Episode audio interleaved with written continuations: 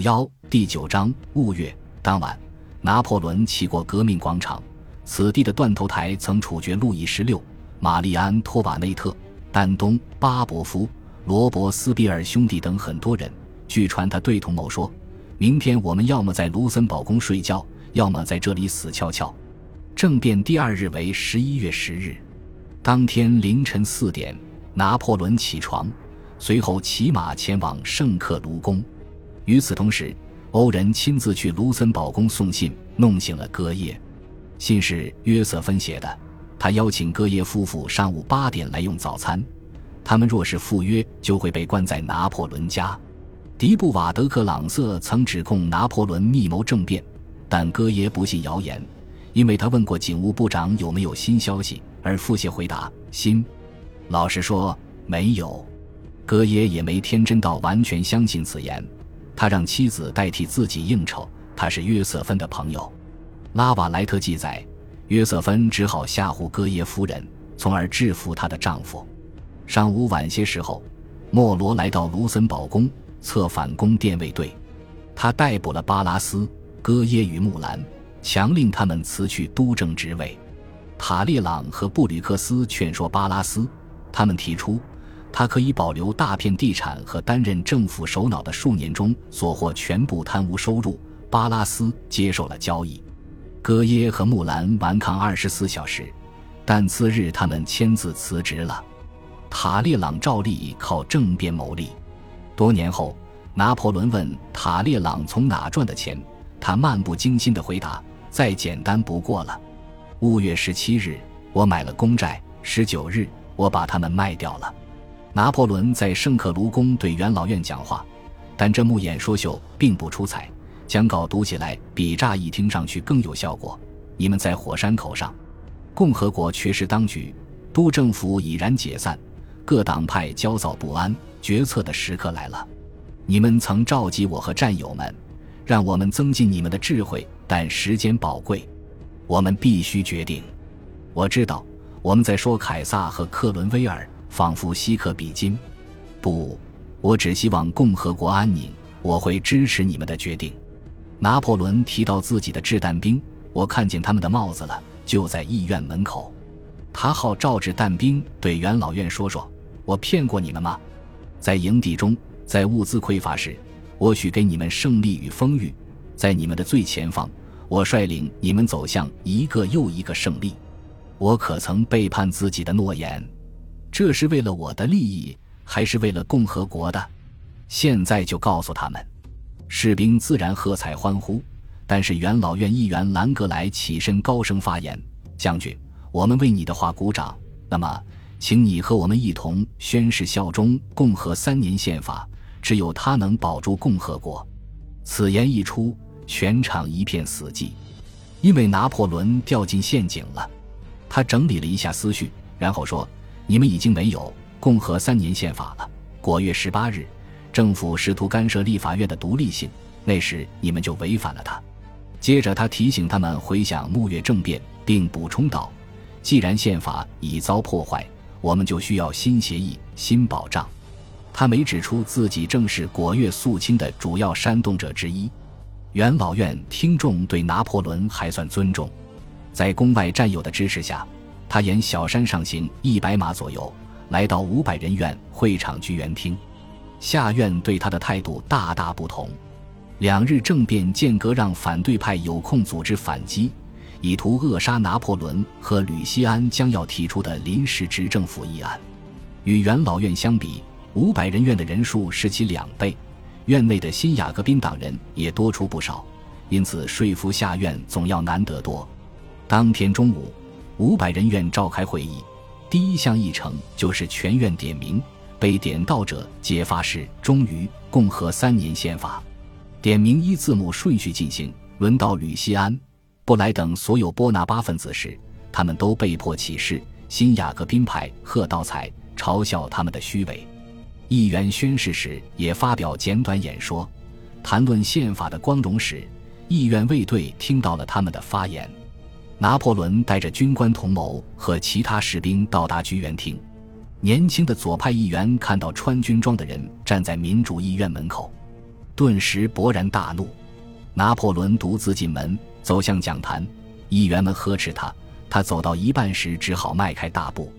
新雅各宾党人让阿德里安·比戈内当时在场，他听到拿破仑大喊：“我不想要党派主义，这必须结束！我一点也不想要了。”比戈内回忆道：“军队指挥官对立法权代表说话时咄咄逼人，我承认我愤怒了。所有人的表情几乎都说明他们察觉到了这种危险。”据说拿破仑脸色苍白，情绪激动，犹豫不决，看起来似乎有人身危险。勒菲弗与四名佩剑的高大掷弹兵立刻进屋围着他，其中一名掷弹兵不戴熊皮帽，身高也超过六英尺，但对议员们来说，此举只是火上浇油。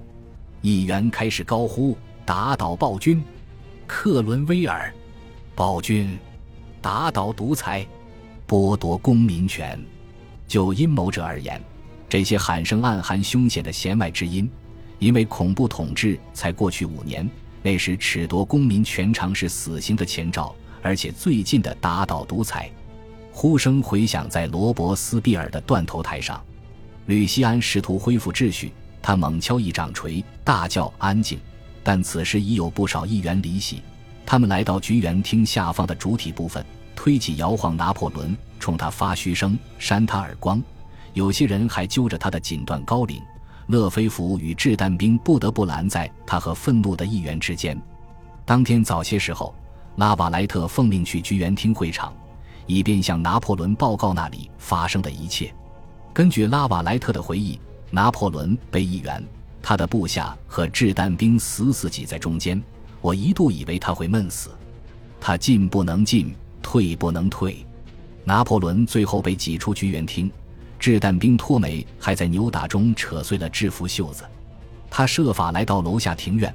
拉瓦莱特回忆道，在楼梯口上马，派人叫吕西安出来见他。就在这时，医院窗户猛然大开，五百人院议员用手指着他，他们依然大喊：“打倒独裁，剥夺公民权。”另一名目击者泰奥菲勒贝利埃议员称，他离开后，现场人声鼎沸。数声剥夺公民权让场面更加喧闹。他的弟弟吕西安站在讲坛上维护他，但没人听得见他的话。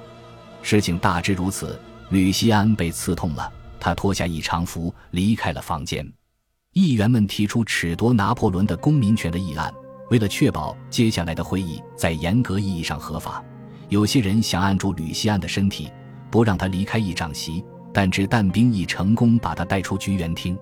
塔列朗的秘书芒龙后来告诉勒德雷尔，得知五百人员正在表决是否剥夺自己的公民权时，拿破仑的脸色刷地白了。